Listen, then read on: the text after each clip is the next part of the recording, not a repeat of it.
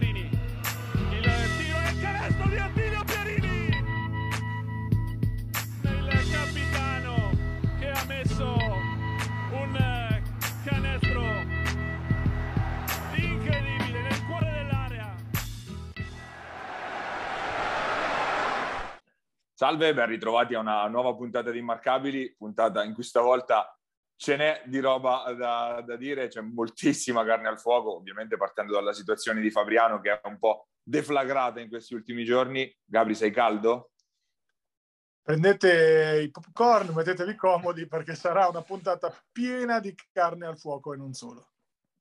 E ovviamente, come abbiamo detto, si parte da Fabriano perché eh, al di là della prestazione tecnica di, di domenica, al di là della sconfitta che poi è maturata sul campo di Scafati, una sconfitta che tutto sommato ci sta, eh, ci sta visto che, giocava, che la Janus giocava contro la squadra prima in classifica, la squadra che probabilmente ha impressionato di più in questo inizio di stagione, l'ha fatto tutto sommato giocando anche una, una discreta partita. Coach Panza l'ha evidenziato, l'ha voluto sottolineare. Ovviamente però il, la, la notizia vera in casa Janus è esplosa appunto nei giorni scorsi con la cacciata di Dwayne Davis.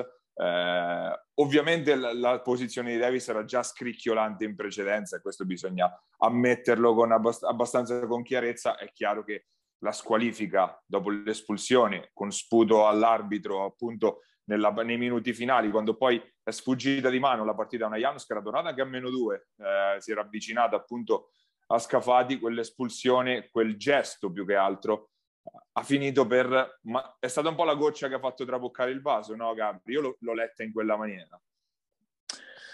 Allora, credo che mh, Fabriano, quando eh, ha provato a riportare in Italia Davis, sapesse esattamente a cosa andava incontro. Un giocatore che potenzialmente eh, era un bomber vero, ma con dei difetti comportamentali che penso abbiano anche... Eh, insomma, si siano tutelati a livello contrattuale, a livello della firma. Cioè al momento della firma. Quindi sai che vai a fare una scommessa, sai che se prendi un Dwayne Davis magari ad un costo eh, comunque contenuto, è perché le rotelle non sono tutte, detto proprio in maniera, in maniera molto chiara. Quello che eh, è ovvio che quello che ha fatto è incommentabile, indifendibile e, e qualunque cosa che inizi per in. Eh, non, non c'è niente da dire su, su, sul fatto che Davis insomma abbia sbagliato, ma è come hai detto tu, no, Paglia, il vaso di, ha scoperchiato un po' il vaso di Pandora, di un Dwayne Davis che abbiamo detto da settimane avere un body language pessimo, sembrava essere un corpo avulso, un Davis che è anche arrivato tardi perché era voluto rimanere in padre, insomma si sono sommate tante cose che una, due, tre le, le butti giù, alla quarta no, magari così eclatante, eh, insomma, il taglio era inevitabile. Era difficile. No, era difficile da difendere a questo punto con un fatto no, così messo in piazza. Diciamo che non ha fatto nulla neanche lui per, per non farsi beccare, cioè la, la platealità è stata abbastanza evidente e il giudice sportivo ci è andato anche abbastanza pesante, perché si, si può dire insomma ecco che ecco, segno però di una situazione che era ormai arrivata a livello ingestibile. Ora la scelta di Fabriano è ovviamente quella giusta, eh, ma ti espone a dei grossi problemi perché non possono andare sul mercato se non quello degli under eh, nel breve e, e chiaramente un altro Dwayne Davis under non lo trovi, altrimenti sarebbe in A uno o, o, o, sopra, o ancora più sopra, esatto, o sopra, cioè diciamo che il, il Luca Doncic di qualche anno fa non c'è sul mercato, spoiler, eh, e quindi questo chiaramente ti dà Eh, ti espone a dei problemi, ti espone a dei problemi, ti responsabilizza ancora di più gli esterni. Eh, Santangeli, che comunque anche domenica scorsa ha fatto vedere di, di, di poter essere sicuramente di aiuto a questa Janus, adesso avrà infortuni eh, fisico permettendo ehm, appunto un ruolo ancora più importante. A questo punto magari Marulli, eh, scusate, Merletto, viene da dire, no? Chissà, aspettare una settimana in più. Eh, però questo di poi sono buoni tutti. Situazione non facile perché le vittorie sono tante. Si è parlato in settimana anche di un ventilato arrivo di Giancarlo Sacco, eh, che è stata una voce, come sempre si, insomma, si rincorrono eh, quando le cose non vanno bene, però io credo che Coach Panza tutto sommato ancora abbia quel famoso credito da... e con la fiducia, insomma, oltre che un anno di contratto in più eh, da, da, da incassare, e, però è ovvio che ci sono delle colpe, è ovvio che ci sono delle colpe in termini di costruzione della squadra, perché chiaramente adesso senza un americano dovranno andare a prendere un altro, cosa non facilissima, e questa volta sarà un lungo, ve lo diciamo noi, perché sarà per forza di cose, dovrà essere un lungo, roster che adesso improvvisamente è corto, roster che improvvisamente magari è anche inadeguato, però c'è un grosso però per i tifosi Fabriano. Quando succedono queste cose di solito la squadra si compatta, di solito la squadra fa fronte comune, getta il cuore dell'ostacolo, perlomeno nella prima partita, nella seconda, non le prime due, quindi mi aspetto una grossa reazione di orgoglio, di, di carattere, eh, insomma da, da parte appunto di Fabriano, magari con una grande prestazione di Smith, che domenica è andato molto bene, ma magari mi aspetto uno scollinamento sopra i trenta, perché ovviamente dovrà tirare tutto quello che arriva in mano, eh, e quindi ripeto, nel brevissimo, ti parlo di domenica, magari la scossa sicuramente ci sarà e ci sarà anche una, una prestazione. È ovvio che bisogna intervenire subito, perché poi in questo momento Fabriano è ultima la sola. Se, qual- se uno va a leggere le statistiche di Davis, che ha avuto in questa, questa esperienza fabrianese, nove partite, diciotto virgola otto punti, cinquantanove per cento da due, trentatré per cento da tre, quattro virgola due rimbalzi, due virgola quattro assist, in linea di massima dire, si direbbe, beh, bell'impatto comunque dal, per un giocatore americano di questo livello. Poi è chiaro che però eh, andando oltre le nuove cifre ha, ha avuto degli sbalzi di rendimento assurdi, partite clamorose alternate a, a scene praticamente mute, quindi comunque che lui fosse un problema per questa Janus più che una risorsa ormai chiaro. Quello che preoccupa è sicuramente il tempismo con cui si è arrivati a questa rottura, perché è chiaro che questo tempismo che si è imposto non è quello che avrebbe voluto la società, probabilmente, che appunto anche per le necessità eh, legate sia ai visti che appunto al fatto che già un, ing- un tesseramento suppletivo è stato speso con l'ingresso di Sant'Angeli, è ovvio che magari si sarebbe voluti arrivare a gennaio con questa, con questa situazione prima di rimetterci le mani. Ora, le prossime due partite sono cruciali e c'è poco da dire, perché cento è quattro punti sopra e subito dopo arriva la sfida veramente fondamentale con Latina, che è la squadra che si è mossa domenica scorsa dal fondo della classifica, lasciando l'Aristopro da sola appunto sul, appunto sul fondo del, della classifica del girone rosso, e quindi adesso non, non è corta, è cortissima la coperta, la coperta per Coach Panza, e ovviamente la devono prendere in mano Smith e Marulli in primis questa, questa Aristopro, e vediamo anche quando e come rientra Sant'Angeli, se perderà qualche partita. Eh, sembrava solo una contusione al naso la, quella rime- la botta rimediata domenica scorsa, invece eh, c'è stata la frattura del setto nasale con relativa operazione, quindi è stato ben più grave di una sola contusione, perché io l'ho rotto tre volte il setto nasale e non sono mai stato operato, quindi per dire che comunque vuol dire che il, eh, la, la, la, il danno era importante quello che ha subito Marco. Vediamo come... come quando riesci a giocare, di solito magari con la maschera protettiva in qualche modo, per quanto ti danneggi, però almeno riesci ad andare in campo. Vediamo in questo caso, visto che c'è un'operazione di mezzo. Ora, che fare? Eh, ovvio che la, la, la, l'unica possibilità è mettere dentro un under. È uscito Gatti l'altro ieri, praticamente anche questo. Poi col senno di poi è vero che è più facile dirlo. Però ecco... Eh, ritorniamo sempre al discorso quello estivo delle scelte, che poi evidentemente quella scommessa, perché abbiamo sempre parlato di scommessa, di andare con i due, con i due esterni americani, non ha pagato, possiamo dirlo abbastanza chiaramente, non ha pagato, e non è facile nemmeno intervenire, perché è vero che la scelta logica sarebbe mettere un lungo, ma mettere dentro un lungo straniero lo devi trovare col visto oppure europeo, e poi ce ne sono altri quattro già in squadra, quindi verosimilmente va tagliato qualcuno e rimesso dentro qualcun altro sugli esterni. Cioè comunque la rivoluzione è importante quella che va fatta in casa di Stopro a questo punto. Ma guarda, io poi voglio parlare un attimo del caso Davis, nel senso che secondo me eh, questo è stato l'assist per non rimettere soldi, cioè il, il, il comportamento certo, di Dwayne certo. Davis è stato l'assist certo. per non doverlo pagare fino a fine stagione o dover fare un buyout. Io penso che la Janus abbia rescisso senza doverci rimettere un euro, quindi nella sfiga no, perché... paga anche perché nel comunicato si parla di consensualmente, che è un dettaglio che non va, perché è ovvio che non sia consensuale la rescissione, però quel consensualmente mi fa pensare a quello che dici tu giustamente, Gabri. Sì, sì, no, no, io sapevo che, che la Janus era tutelata all'inizio dell'anno da eventuali eh, scenate del genere, e quindi quando ti arriva un assist così, già una cosa che magari ce l'hai, no, nella mente da, da un po', la cogli a costo di arrivare a gennaio con Gulini che gioca venti minuti, eh, perché non ci rimetti un euro chiaramente, quindi questa era la cosa da fare. Eh, il lungo adesso è complicato da trovare, onestamente non so che cosa si possono inventare, ma non, non, non sta a noi, sta al D S Luca Pacchini eh, a fare il miracolo. E magari, come dici tu, metto dentro un altro esterno e restano quei tre lunghi, non lo so, onestamente vedremo. È ovvio che chiaramente è stata smantellata nell'ossatura principale la squadra fatta in estate. Ci sta, le scommesse si vincono, si perdono, prendi Cassarti, fa vincere il campionato tenendo Garri in panchina, eh, prendi due stranieri americani che non, non fittano bene insieme, non si trovano bene insieme e devi smontare tutto. Eh, fa parte della pallacanestro, più facile fare le scommesse in un campionato che si conosce bene, appunto come la B, che si frequenza tanti anni, è più complicato appunto fare in una due.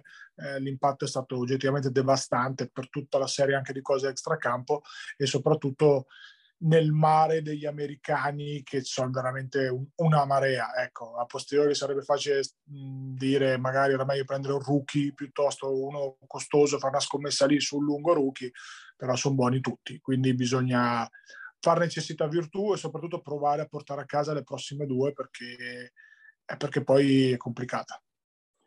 Eh sì, di vitale importanza queste, queste due che arrivano, perché poi ovviamente il campionato rischia un po' di scivolare via la situazione, perché ecco, se vince cento va a più sei, se vince Latina fra due rischia di andare a più quattro e con gli scontri diretti già a favore, quindi eh, il rischio è di fare, di fare danni gravi già in questa, in questa fase e di complicare un bel po' la corsa, la corsa verso, verso la salvezza. Appunto eh, torna in campo, come dicevamo, l'Aristo Pro eh, domenica eh, sempre alle ore diciassette sul sul parquet del Pala Paldinelli. Arriva, come dicevamo, la Tramec cento, è una partita anche particolare se pensi a cosa ci si giocava due anni fa, no? Esatto. In quella sfida esatto. Erano le squadre che si contendevano quel, quel campionato di Serie B prima del, del Covid. Cento comunque si è consolidata prima, ha fatto una scelta diversa da quella di Fabriano lo scorso anno, quindi di approdare subito in, eh, in Serie A due, una stagione tranquilla di rodaggio, e quest'anno sta confermando un po' quelle... Uh, queste, diciamo, ha fatto tesoro di questa esperienza per consolidarsi in questa realtà, quello che sta mancando un po' a Fabriano adesso,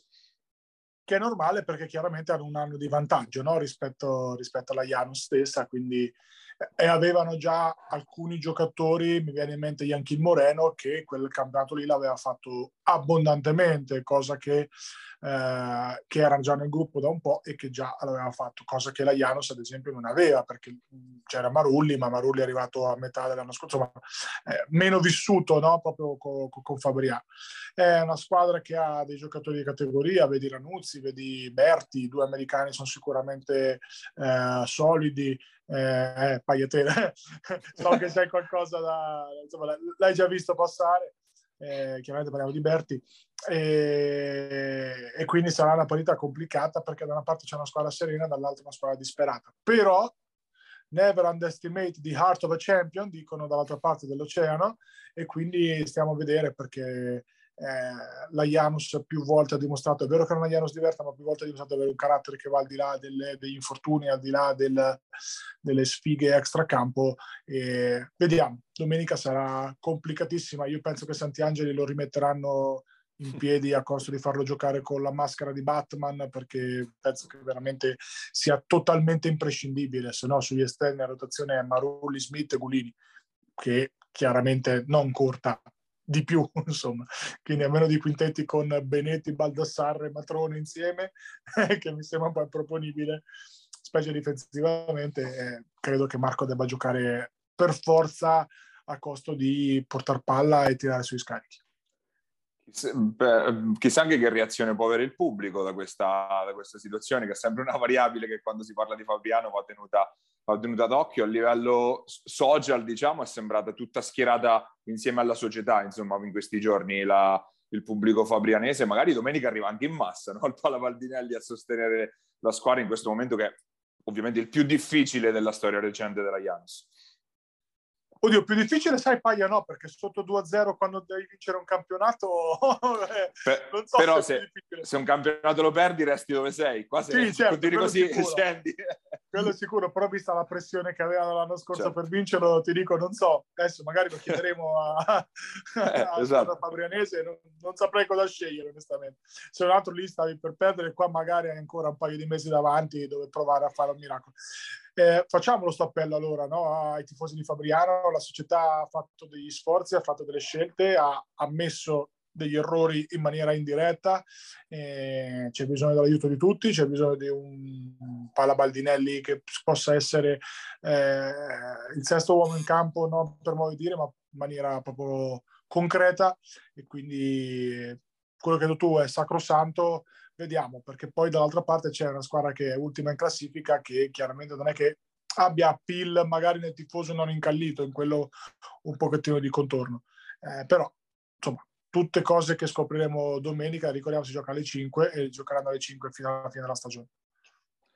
E lasciamo la Serie A due per scendere in Serie B. Per una volta, Gabri, partirei da noi, diciamo, partiamo dal fondo, perché comunque al di là dei, dei risultati di domenica scorsa, la notizia di questi giorni è appunto l'intervento sul mercato anche della eh, Virtus Civitanova, che eh, dopo la, la sconfitta appunto eh, di domenica scorsa in casa contro la capolista Roseto, alla fine ci ha messo le mani il, il G M Marco Pallotti, inserito Valerio Costa per eh, dare dare manforte nel reparto esterni e per, direi, togliere soprattutto pressione ai vari Guerra, Cognini e anche Felicioni quando doveva essere impiegato come portatore di palla, e dare insomma un punto di riferimento vero in regia, che è stato forse il vero tallone d'Achille fino ad ora della squadra.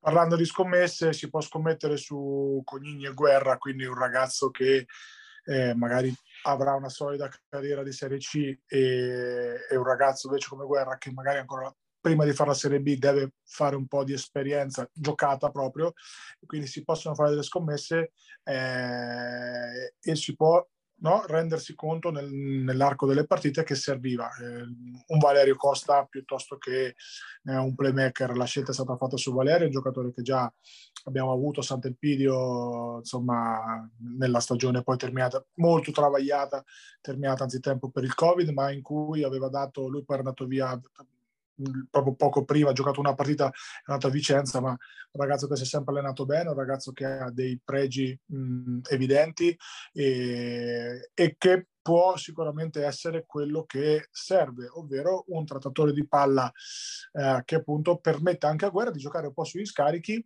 cosa che secondo me riesce molto meglio rispetto al creare e al playmaking, no? È ovvio che la, questo sforzo va visto anche in un'ottica della società, da parte della società, di, di far di tutto per evitare appunto la retrocessione.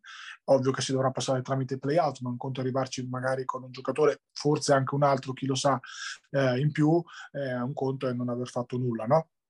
E quindi questo va sicuramente, eh, insomma, fa onore alla società, eh, che anche in un anno così difficile se la vuole giocare fino alla fine, anche perché poi magari ci collegheremo alla fine su quella che è la riforma dei campionati, che secondo me è una cosa che interessa parecchio le società come Civitanova piuttosto che Sutor, ma questo ne parleremo poi.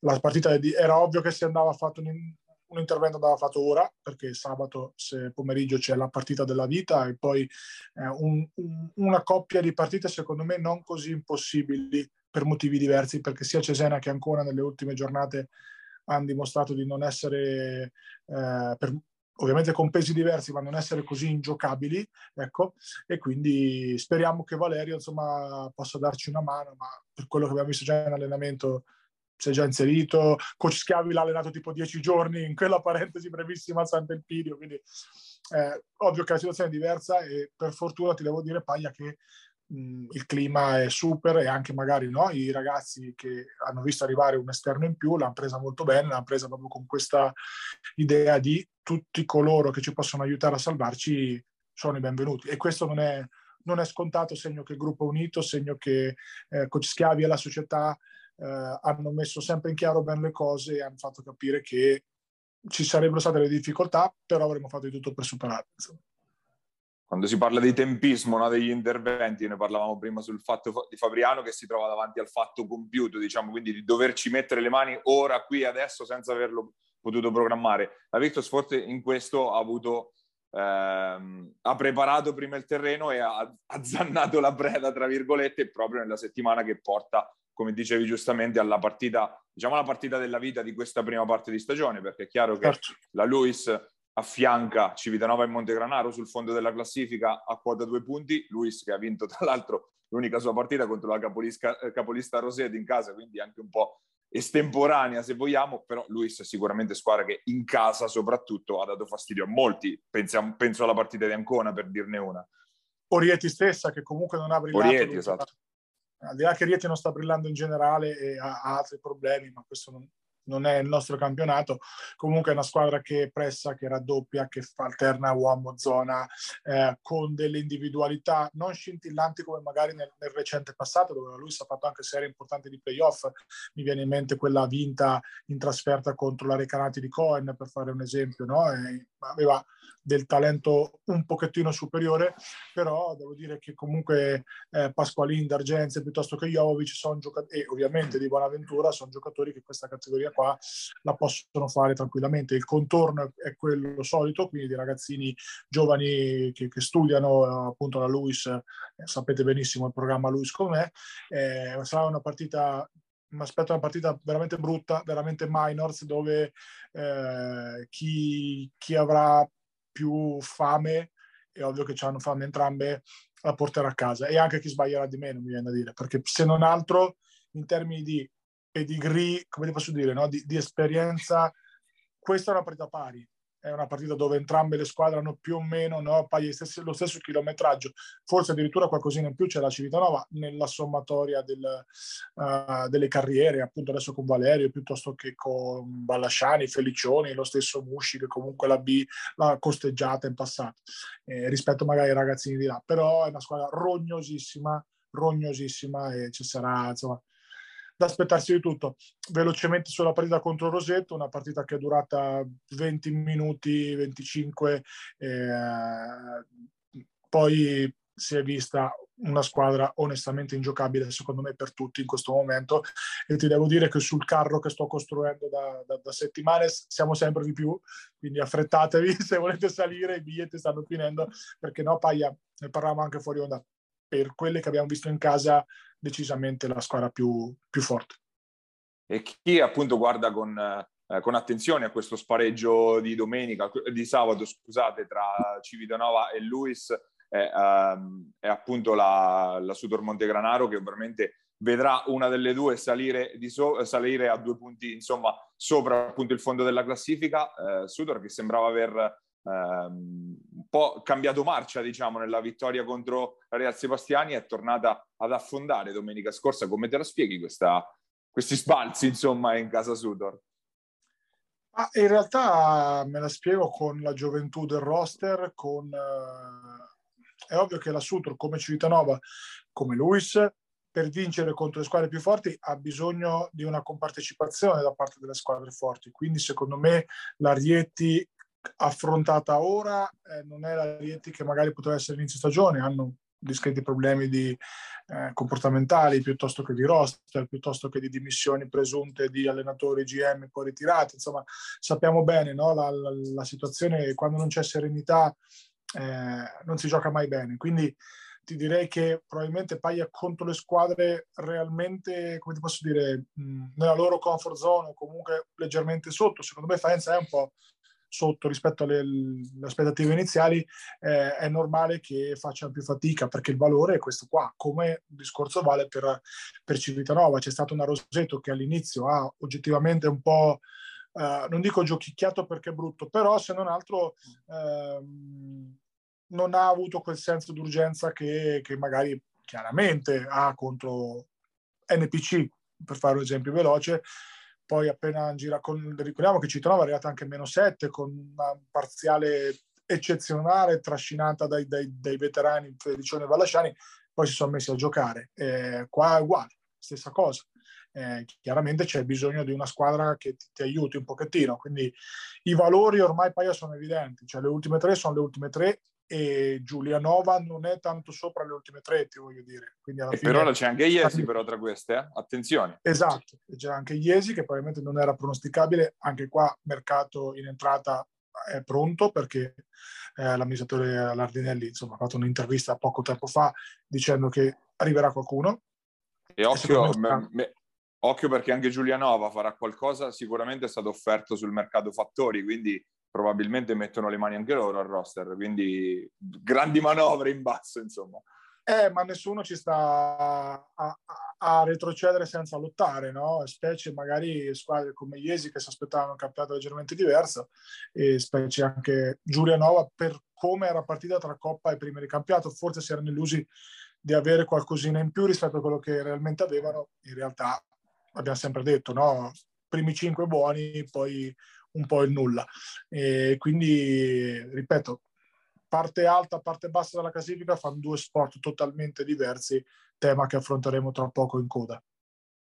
Eh sì, si sta anche spaccando un po', si sta aprendo questa classifica, c'è quella frattura che si è creata tra le ultime cinque e le altre, che evidentemente anche sul campo si è vista fino ad ora, con, con Jesi che potrebbe essere la, la, quella di raccordo tra queste due, tra queste due se si rimette però in, in carreggiata. E l'Aurora in questo momento però continua ad avere problemi evidenti, l'Aurora Jesi che eh, appunto, come dicevamo, come ha detto anzi il, l'amministratore delegato Lardinelli, ci metterà le mani su questa squadra, perché comunque eh, è, è evidente che qualcosa non torna, nonostante la squadra comunque sia lunga, abbia Eh, tanti, tante armi da poter mettere, mettere in campo, ma anche la cacciata di Meneguzzo sembrava dovesse essere un po' la scossa, invece la scossa non c'è stata fino ad ora. Non c'è stata, anche perché il calendario non ha aiutato, c'è da dire, eh, perché onestamente le, le prime partite di, di, di Francioni non sono state proprio agevolissime, eh, non ultima quella di Ozzano, che la Jesi aveva approcciato anche molto molto bene, insomma era, era avanti, ventuno punti mi pare segnati Giuduri nel primo quarto, poi è nata una grandinata di triple eh, che impressionante, Ozzano ha fatto Va, una partita incredibile. Vado a memoria diciannove su trenta se non sbaglio, una cosa del genere. Una roba... Una roba però ti voglio dire, non tiri della domenica, tiri costruiti no, no, no. da circolazione, tiri costruiti da un attacco, quello di Ozzano, che abbiamo sempre detto essere uno dei migliori, insomma un attacco da, da ottanta punti abbastanza facili. Ozzano che si è aggrappata a Ceparano, mio under del girone per adesso, eh, ragazzo super, ha fatto tre su tre nel momento, da tre punti nel momento in cui la sua squadra stava facendo più fatica, oltre a quello che fa sempre, quindi rimbalzi, atletismo, uno contro uno al ferro, e si è proprio veramente aggrappata a lui. Poi da lì eh, sono insomma iniziate ad arrivare le bombe di, di, di tutti gli altri, che hanno sommerso una Jesi che comunque mi è sembrata un po' in crescita rispetto a quello di, delle ultime partite, cioè se non altro mi è sembrata una Jesi in crescita.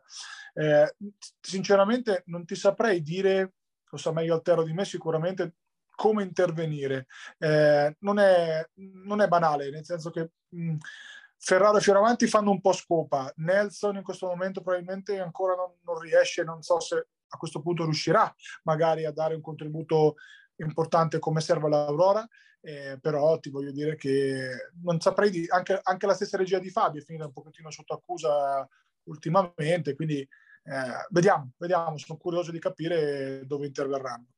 E Aurora Jesi che torna in campo appunto domenica eh, in casa contro Cesena, altra partita da provare a vincere, perché comunque in casa, per provare a girarla questa situazione bisogna provare a portarla a casa.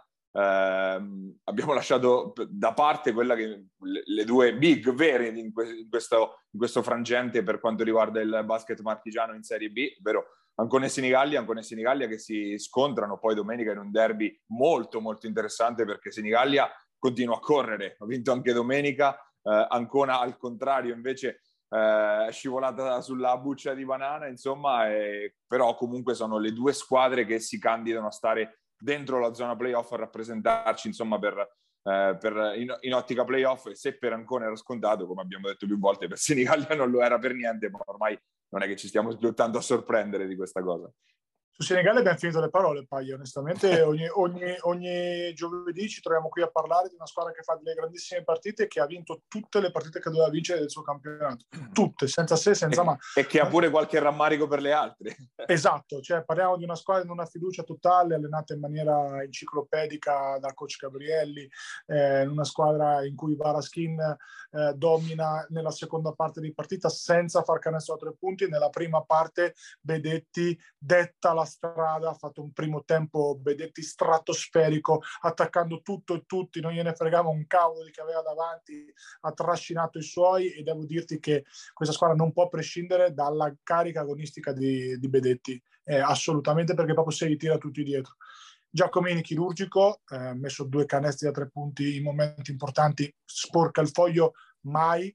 E Giannini, eh, anche quei momenti che va da playmaker, sembra essere sempre sotto controllo e fa anche lui canestri importanti. Sta crescendo anche Calbini, eh, ha giocato anche qualche minuto vero eh, Oberto, il cappellone Figueras, under, Figueras, insomma, Figueras, Figueras. Oberto. Eh, ti devo dire che è una squadra che in questo momento the sky is the limit e, ed è giusto che sia così, stanno cavalcando l'onda, stanno cavalcando il buon momento, ma è una squadra che si sta meritando tutti gli applausi e tutte le vittorie che hanno fatto. Domenica il derby chi lo vince allora? Ti direi Senigallia, ti direi Senigallia, ti direi Senigallia eh, perché A giocano in casa, B giocano una pallacanestro che può mettere tanto in difficoltà Ancona perché è simile alla Luis ma ovviamente con più qualità, una pallacanestro di corsa, di aggressività, di rimbalzi, di voglia. Dall'altra parte però c'è un Ancona che ha voglia di rivalsa dopo la sculacciata, secondo me molto più netta di quello che è il punteggio che ha preso, che ha preso da Rieti, una sculacciata senza se, senza ma. Avevamo detto che Ancona era di fronte al primo vero esame, esame che non sono neanche andati vicini a passare. Eh, Rieti è andata via, è stata a contatto i primi due quarti più per demeriti loro, nel senso che ha sbagliato tiri aperti, ti parlo di Rieti chiaramente, che per motivi, come ti posso dire, no, di mh, difesa piuttosto che di, eh, di gioco di Ancona. Nel terzo quarto è salito in cattedra tale Re Giorgio Broglia che ha fatto una partita da strapparsi quei pochi capelli che abbiamo in testa, Paglia. Un ho paio di no look quattro... schiacciati dietro schiena, vabbè. Ho contato quattro cinque dietro schiena da, da playmaker di, di A due, Re da strapparsi i capelli. Devo dire che il, il, il confronto Ceccarelli-Cohen è stato stravinto da Ceccarelli, al di là Del, della mia amicizia, che questo non è un mistero che mi lega al coach, però devo dire che da una parte ho visto una squadra che aveva un piano partita molto chiaro, molto, molto evidente, dall'altra parte Ancona con le sue solite zone, le sue solite, come ti posso dire, la sua solita stregoneria, io la chiamo, nel senso, no, questi continui cambi di zona eccetera, ma all'interno delle singole azioni difensive continuano ad arrivare troppi errori, continuano ad arrivare tanti errori individuali, continuano ad avere problemi nella difesa col pick and roll, continuano ad avere, uh, ad avere problema uh, dal lato debole, specie dai tagli, perché è normale che quando tu affidi la tua difesa ai cambi continuamente, non cambi difensivi e cambi proprio di zona, è normale che qualche errore lo fai e, e quindi ti devo dire che la box and one su Antelli ha toccato ben poco, perché hanno giocato quattro contro quattro con Antelli che girava per il campo marcato insomma da, dall'Aguzzoio di turno, e offensivamente ancora mi sta convincendo come non mi ha mai convinto dall'inizio dell'anno, perché giocano troppo post basso per Quarisa e troppo poco per Simone, troppo poco per eh, Simone Centanni e Simone Pozzetti. Pozzetti ha fatto zero, non penso che gli capitasse da non so quanto, perché ha tirato anche poco e prende quello che arriva da Quarisa, ma ancora è o post basso di Quarisa, e penso Simone abbia fatto nove tiri, Quarisa sette, il che è un problema nella distribuzione dei possessi offensivi, o pick and roll di Panzini, e lì chiaramente si crea qualcosa, perché Lollo forse è uno dei migliori giocatori di pick and roll del campionato. Però ti voglio dire, non mi è piaciuta per niente ancora, per niente, perché al di là del sì, giochiamo in sei, giochiamo in cinque, ma c'erano venti punti, se non ci sono stati è stata per una questione di percentuale al tiro, e ancora deve fare molto meglio se vuol provare ad ambire a stare con le prime quattro, prime tre, prime, prime tre, quattro insomma.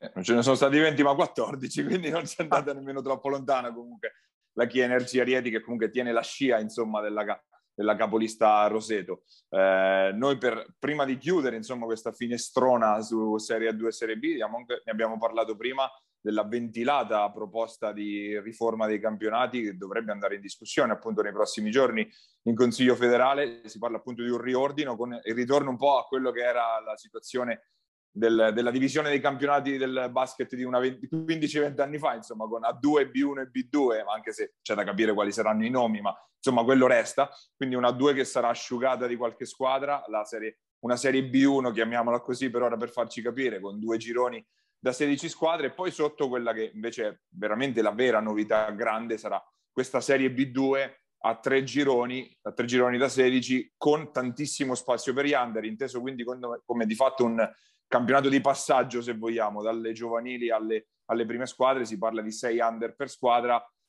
tanto da discutere, tanto da valutare. E io, Gabri, sono perplesso innanzitutto su questa cosa del la, il massiccio impiego del sistema under, perché comunque si è dimostrato fallimentare, diciamo, ormai se, si usa da quindici anni questo sistema, anzi di più, probabilmente da venti. Qualcosa di diverso io avrei voluto vedere, vorrei vedere, anche perché non ci dimentichiamo, chi sale dalla Serie C magari investe, fa squadre, squadroni imbottite di senior, si trova in Serie B e deve cambiare completamente filosofia. Allora, partiamo dal, dal fatto che era ora, perché vedere Rieti, Sutor, eh, Roseto, Civitanova nello stesso campionato non ha senso. Non ha senso né per l'una né per l'altra. Ed è giusto che si faccia un campionato di mezzo per squadre che hanno delle ambizioni e dei budget diversi. Quindi partiamo dal fatto che siamo tutti contenti, penso che non troveremo un general manager, un direttore sportivo scontento di questo. Quello che appunto stona è l'obbligo, perché tutto quello che è obbligo non funziona, anche perché gli under, state tranquilli che se sono buoni gli allenatori non sono matti, non li fanno giocare, cioè se sono buoni gli under giocano, non è questo un problema, anche perché poi con, sei, con un obbligo di sei, che è un obbligo molto pesante, quelli buoni buoni stanno in B uno barra due, quelli tra C Gold e Serie B due a quel punto fai, non ti dico che fai fatica a trovarne, però eh, ti troverai a, a fare delle C Gold con otto senior, nove senior magari non si può, però diciamo otto senior, e ad avere tanti ragazzi che è giusto che si facciano le ossa, ma se le devono fare per merito, grazie, io sono sempre per il merito, quindi tutto quello che è obbligo secondo me non, non va bene, però ripeto, meglio così rispetto alla formula che ora, che chiaramente è penalizzante per tutti, per le squadre di vertice e per le squadre di, di, di, di bassa fascia. E vedremo cosa ne verrà fuori, perché comunque, eh, appunto, come dicevamo, se ne parlerà nei prossimi giorni. Noi adesso passiamo al, al nostro ospite di questa settimana. Per l'occasione ci trasferiamo in C-Silver, perché abbiamo una delle star del campionato, Andrea Maggiotto. Andiamo ad ascoltarlo.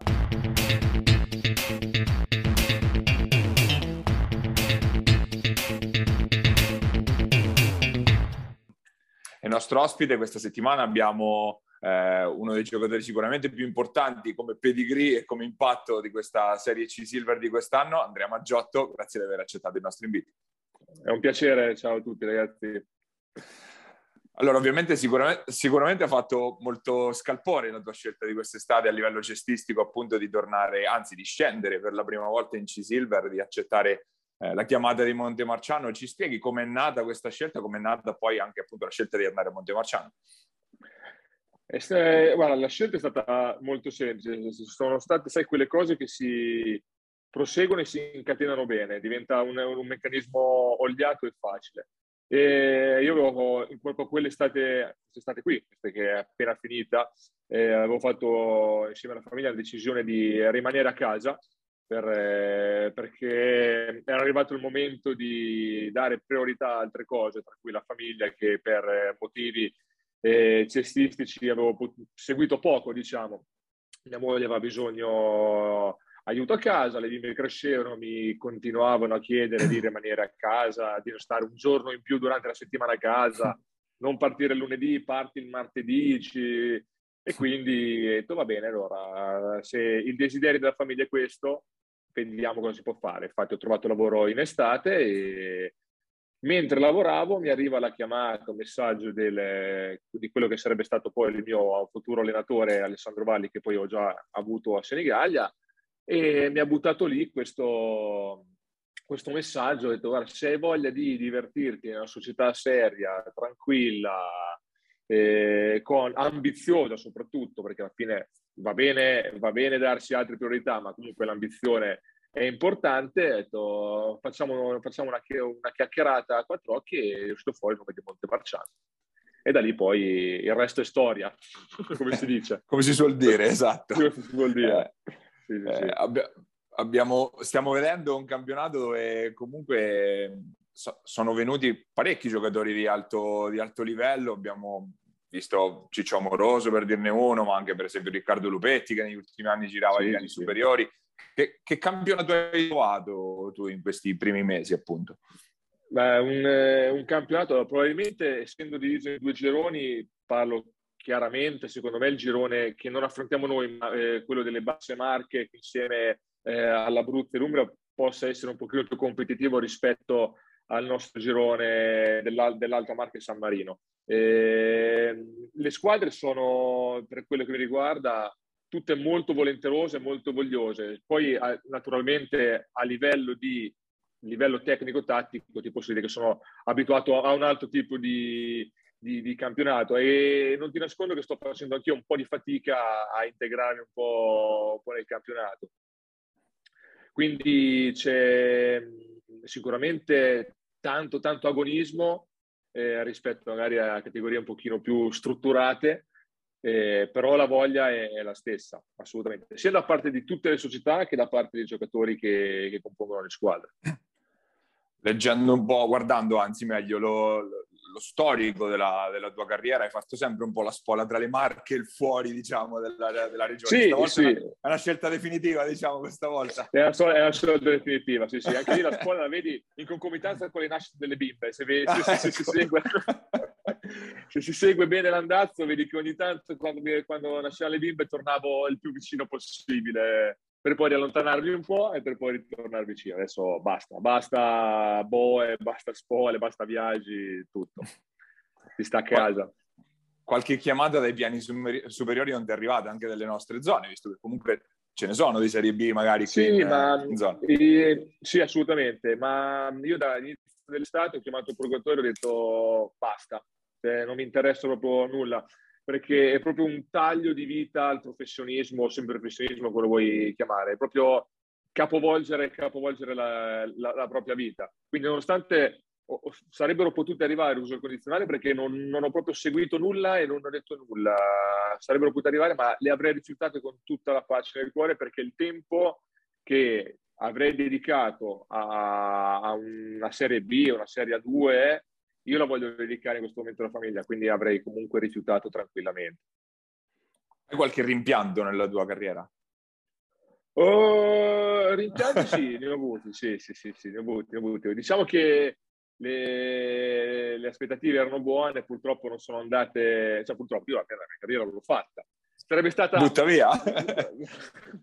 Sarebbe stata sicuramente, guarda, lo dico con tutto il cuore, altre, ad altri livelli non è, non è successo, e per colpa mia, per colpa di altri, non, io non punto il dito, se non su, su di me. E ho fatto quello che ho potuto fare, e assolutamente, e si va, e si va dritti. Mi tira il culo, sì. Ti dico di sì.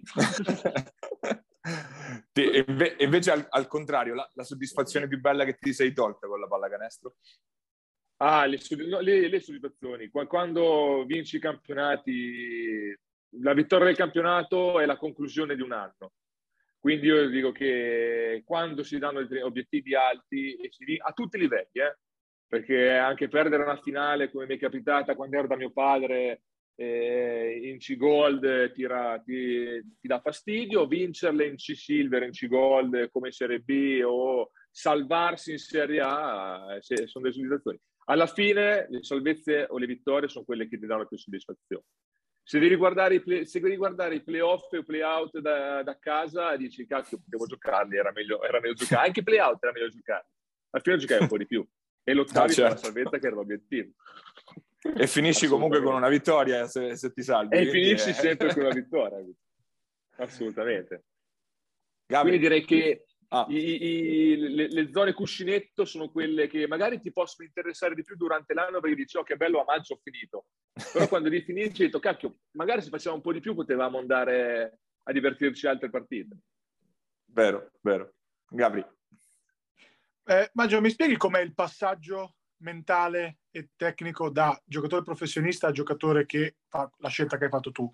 Perché mi è capitato, insomma, in passato di avere giocatori del tuo livello, probabilmente anche sopra, tipo Fabio Ruini, che quell'anno lì di transizione dal professionismo al, al semiprofessionismo eh, l'hanno sofferto tanto. Come ci si adatta a, questo, a questa cosa?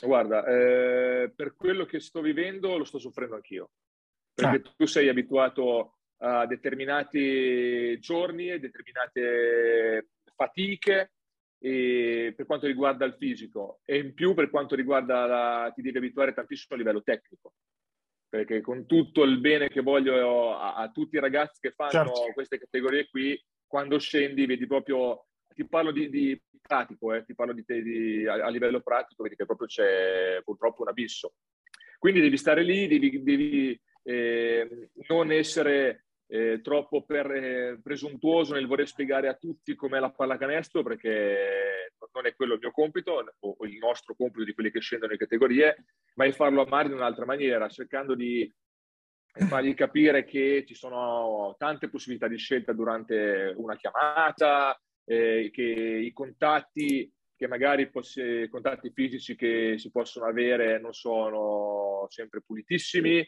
Ci sono delle sporcizie o delle esperienze che, che mancano.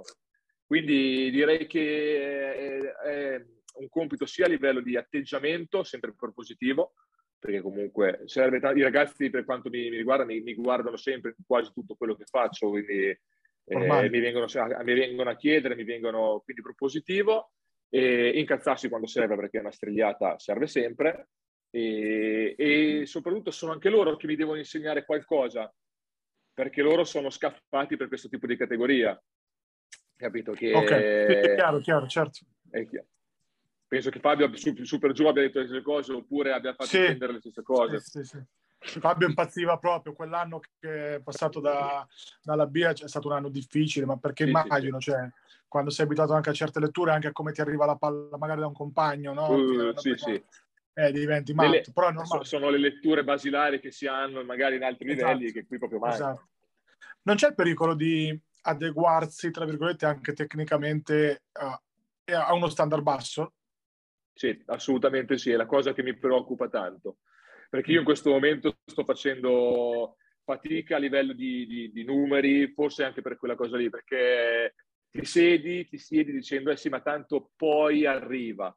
Riesco a fare, non è, non è così, perché comunque la, la, gli avversari o la squadra è lì presente che ti fa menare, penare qualsiasi cosa, soprattutto mm. a giocatori di, di, che, che vengono da categorie superiori. Quindi sì, quel rischio c'è, bisogna stare, stare lì con la testa perché non succeda. È solo la testa, Beh, ti... eh, dico sinceramente. Sì, sì, ma per forza, pertanto comunque eh, è l'accettazione, ma deve essere un'accettazione positiva, nel senso capire sì, che sì, si sì. parte una scelta, mettersi l'anima in pace, quindi vivere con quella che è la scelta, che, che magari no, è anche, è anche avere dei compagni di squadra che chiaramente non hanno le letture di eh, i playmaker di Serie B, faccio un esempio sciocco, sì, e sì. al contrario essere magari tu, come hai detto tu, il, tra il traino. Che obiettivo vi siete dati? Realistico, non quello che mi dice il tuo direttore sportivo, perché lui gioca sempre a ribasso. Eh. Io, allora, io dico quello che mi hanno detto quest'estate, che per me è l'obiettivo, è fare bene. Non è la promozione in sé, ma per quanto mi hanno detto è facciamo bene quest'anno e poi vediamo il prossimo ad aumentare. Quindi io ti dico le prime tre. Le prime tre posizioni sono quelle a cui si ambisce quest'anno. Se poi quest'anno arriva la promozione, ce la siamo guadagnata sul campo, per carità del Signore, non è che la si butta via. Però non ti dico, dobbiamo vincere il campionato come potrebbe fare eh, Porto Recanati, no? Oh, immagino che lui voglia vincere il campionato. Certo. Noi se arriviamo certo. dietro Porto Recanati e perdiamo, o dovessimo perdere il finale semifinale con Porto Recanati, il nostro abbiamo fatto. Prime tre posti, quelli sono sicuri. Poi tutto quello che viene viene guadagnato. I competitor reali, come diciamo noi, San Marino e Porto Recanati?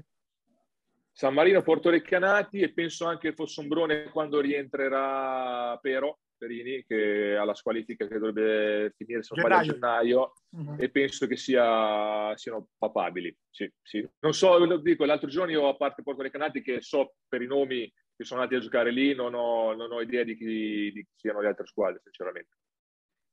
Questo come l'hai trovata? Esatto, Come la... Guarda, io mi ricordo di Maggiotto eh, in D N C a Falconara, un anno particolare con una squadra molto particolare, molto forte. Eh, quell'anno, per dire, stravinse il campionato Ortona, che c'era Diomede e Gialloreto eh, come coppia di guardie.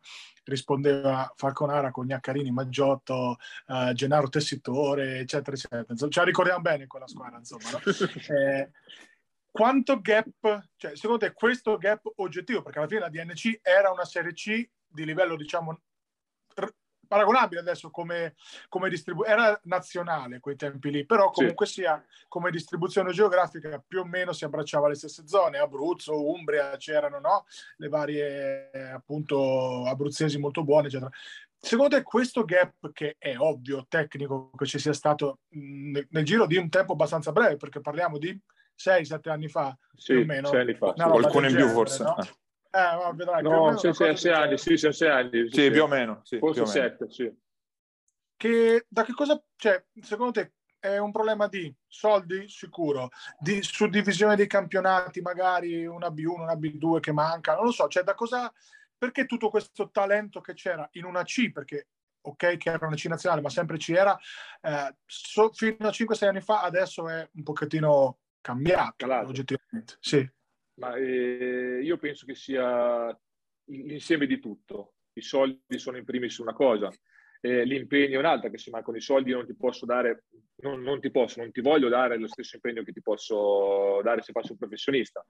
Eh, mancano le società, ma perché mancano le società? Perché non ci sono soldi da investire, perché lo, lo sport in sé, nella pallacanestro, soprattutto nelle minors, non è visto come investimento, non c'è ritorno. Eh, di conseguenza, se non c'è ritorno, le trasferte non possono essere infinitamente lunghe, se non sono lunghe è tutto ristretto in regione. E che bacino hai in regione? Che giocatori puoi tirare fuori in regione? E posso tirare fuori uno o due per squadra, se va bene. Eh, io ho giocato settimana scorsa con, eh, contro Acqualagna, e c'era un ragazzo Benigni Benigni Beligni, Beligni sì, sì. Promet- molto promettente, e ha venti ventuno anni, adesso non so le età, non ne ho idea, meno, non so se sì, qualcosa del genere, sì, sì. Mi sa che novantasette novantotto. Un giocatore, un giocatore di due metri e due, due metri, mettiamo sì. due metri qua, che eh, a ventuno anni non può stare in C C V da Colagna. Perché lì? Perché magari fa delle scelte sue di vita, cioè, anche quello è importante, perché c'è magari dei ragazzi promettenti che non si vogliono spostare per eh, motivi personali, per carità, io non, non lo vedo lì, ma un giocatore del genere a ventuno anni, se tu ci lavori è in A due, perché è tosto, perché è fisico, devi lavorarci tecnicamente. Dove lo può fare? Può fare un settore che può essere Ancona, può essere la V L, nelle Marche, non so Montegranaro come è messa a livello giovanile, però ormai il settore giovanile, o, o vai fuori, Rayer Venezia, Cantù, mm. Eh, Bologna, Bologna eh, perché lui non ci va, perché non l'hanno scoperto, certo. Capito? Quindi certo, io direi certo. che è un insieme di tutto che non ti permette di far crescere il movimento. Quindi se hai delle società solide eh, economicamente, possono fare fin dove arrivano, poi più di lì non fanno il passo, certo. Capito? Paio.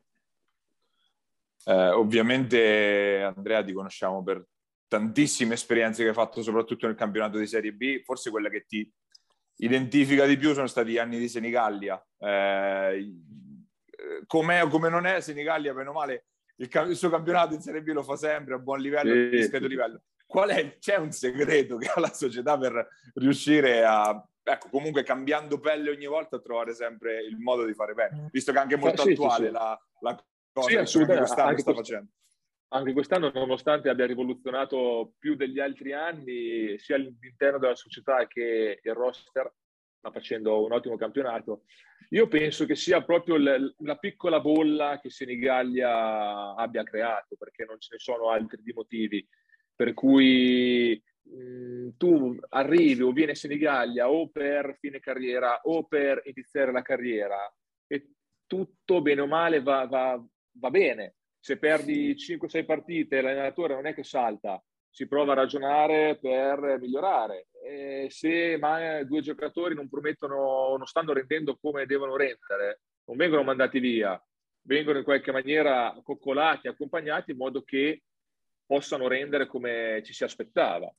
Quindi io penso che sia proprio il fatto di, della calma e tranquillità, tra virgolette, che comunque gli screzi, le rotture ci sono sempre in ogni società, però prosegui col flusso. Io, è difficile da spiegare, è una cosa strana, perché vederla da dentro non te ne accorgi, vederla da fuori dici ma come cavolo è possibile che... Hai capito? È il flusso, è il flusso. Il flusso infatti catalizzatore. La, di... la, la domanda nasce proprio dal come cavolo fanno. Come cavolo fa? È, è Senigallia, è Senigallia. Non avendo eh, enormi obiettivi, se loro dicono la salvezza, però alla fine la squadra che fai è sempre maggiore della salvezza. Quindi anche lì tu fai una squadra da playoff e dici che ci dobbiamo salvare. E già la gente è più tranquilla, perché è consapevole che i giocatori che hai preso, il nome, il roster, la, il passato, ti danno già una tranquillità, che sai che la salvezza è lì, guardando altri roster, capito? Quindi già quello è un primo passo. Se dici dobbiamo arrivare magari tra le prime cinque, eh, magari già qualcosina cambia. Invece non ci dobbiamo salvare. Che roster hai fatto? Da playoff. Boia.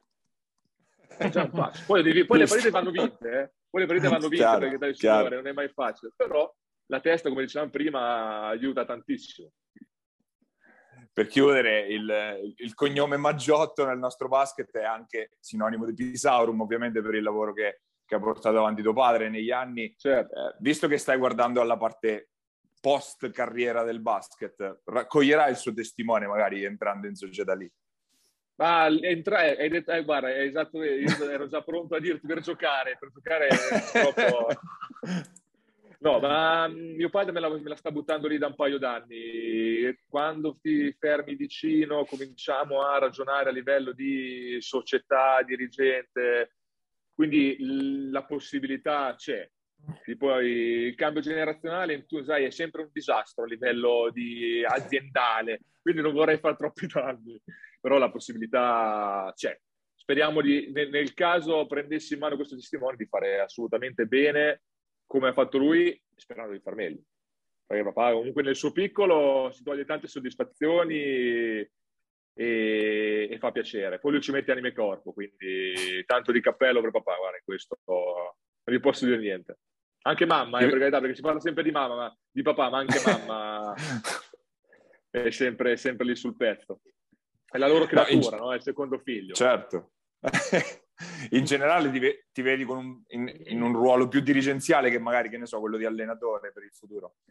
Sì, assolutamente sì. In un, allora, io sono molto, so, sono schietto, io non mi vedo in un ambito futuro a livello cestistico.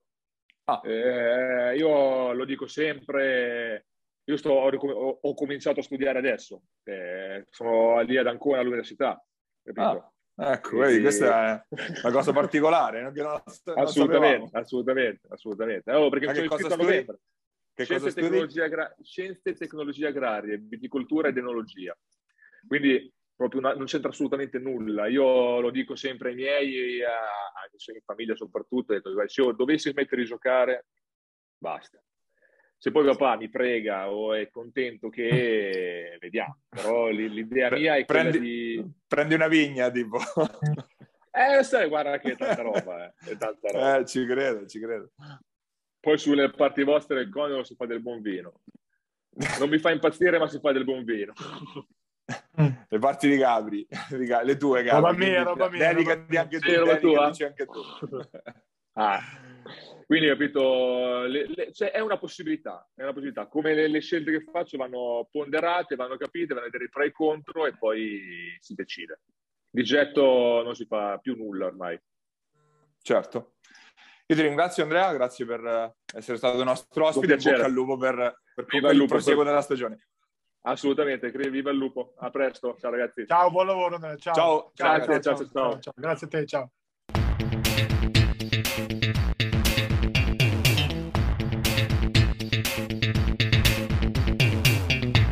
Ed era Andrea Maggiotto, l'ala dell'U P R Montemarciano, che ci dà anche il gancio per scendere nella, in Serie C, Serie C Gold, eh, nella quale è stato un turno abbastanza interlocutorio, ma in cui comunque è successo anche altro, al di là dei risultati del, strettamente legati al campo, perché in campo di fatto hanno vinto tutte le prime della classe, eh, continua a vincere il Bramante, il Bramante che batte Porto Sant'Elpidio, ma di questa partita resta soprattutto l'infortunio molto grave occorso ad Andrea Morresi, una... Si parla di eh, rottura del crociato e del menisco, quindi verosimilmente stagione finita per eh, l'ala di Porto Sant'Elpidio e la società che probabilmente dovrà tornare sul mercato per inserire qualcosa nel, nel reparto esterni. Vedremo come si muoverà appunto la squadra di Coach Cappella, che comunque ritrova appunto il figlio Mattia Cappella, che sta rientrando, non si era praticamente visto in questa prima fase, può essere comunque un aiutino nelle rotazioni di una squadra che comunque è corta nel, eh, soprattutto dietro i titolari, soprattutto dietro a un Boffini che ha fatto pentole coperchi fino ad ora. Vince e convince di nuovo Matelica in casa contro, contro Todi. Eh, alle spalle cioè, si è formato questo terzetto composto da Osimo, Pisaurum e Assisi. Si è un po' spaccata a metà lì la classifica, se vogliamo. Si è creato questo Uh, solco di quattro lunghezze, mentre in fondo continua a correre San Benedetto, che con la Coppa Italia, con quella partita vinta a Matelica, ha un po' svoltato, seconda vittoria di fila per la squadra di Coach Minora, e ora rischia Falconara perché è rimasta sola in fondo alla classifica, zero punti, meno quattro appunto dalle, dalle squadre subito sopra. Eh, anche un po' inaspettata, no, per come era iniziata la stagione di Falconara, quella situazione lì perlomeno. Meno quattro con scontri diretti persi, quindi meno sei di fatto. Quindi già una situazione, ti dico, compromessa, ma quasi, il che mi fa, mi fa impressione, perché secondo me la squadra non era così male.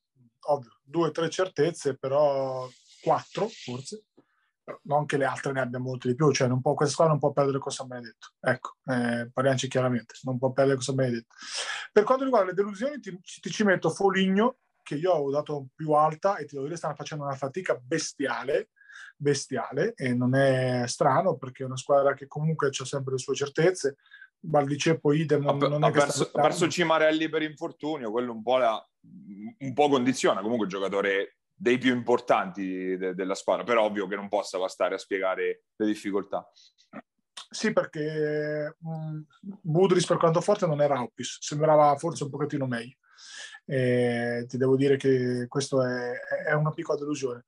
Eh, sopra, bene, tutte quelle che sapevamo, insomma, be, ben poco da dire.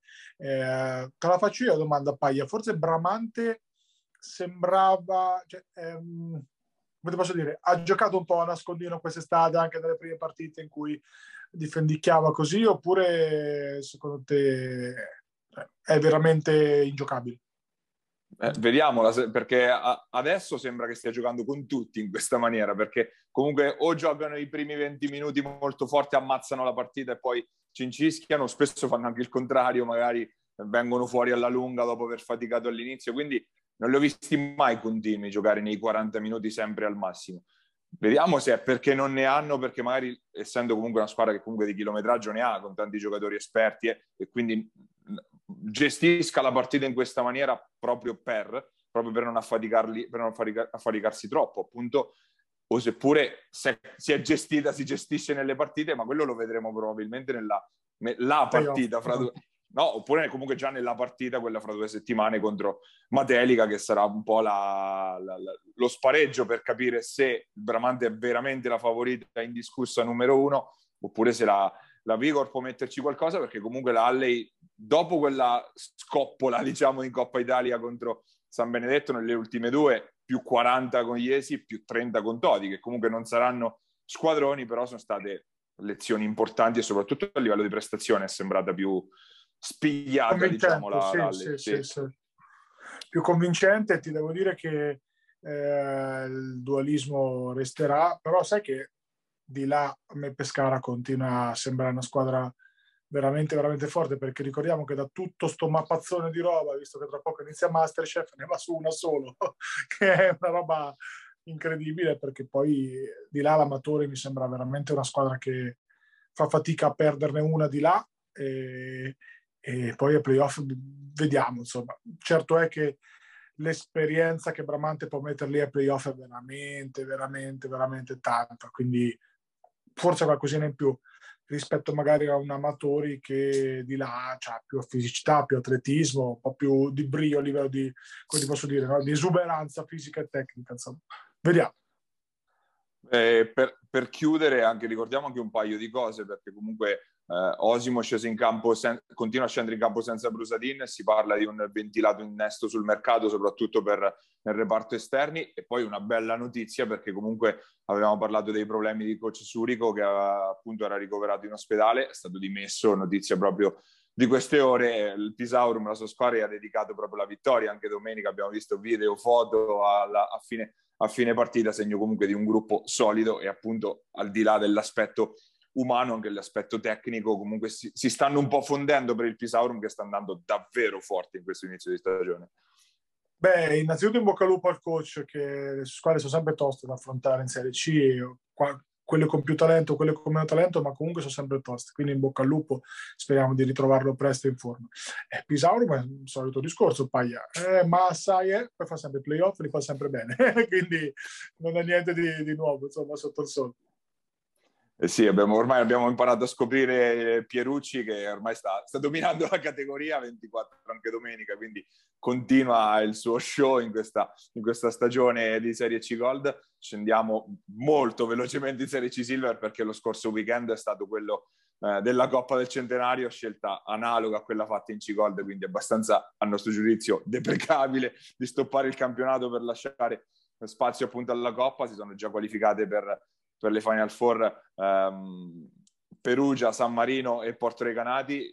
La quarta uscirà fuori dalla partita del ventidue dicembre tra Montemarciano e Acqualagna, campionato che torna appunto nel, eh, nel prossimo fine settimana, si tornerà a fare sul serio, ma è ovvio che eh, appunto questo weekend un po' fre- frena le emozioni, diciamo, di un campionato che comunque eh, ha, ha già stabilito un po' i suoi valori, direi, in, in ambo i gironi.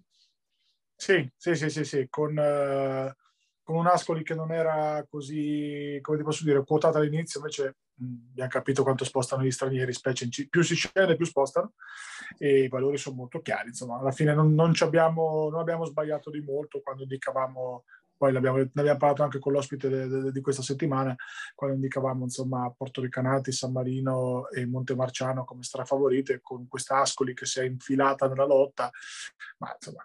Per quanto riguarda la Coppa Italia, mh, possiamo comodamente sorvolare e salutare gli amici che ci seguono.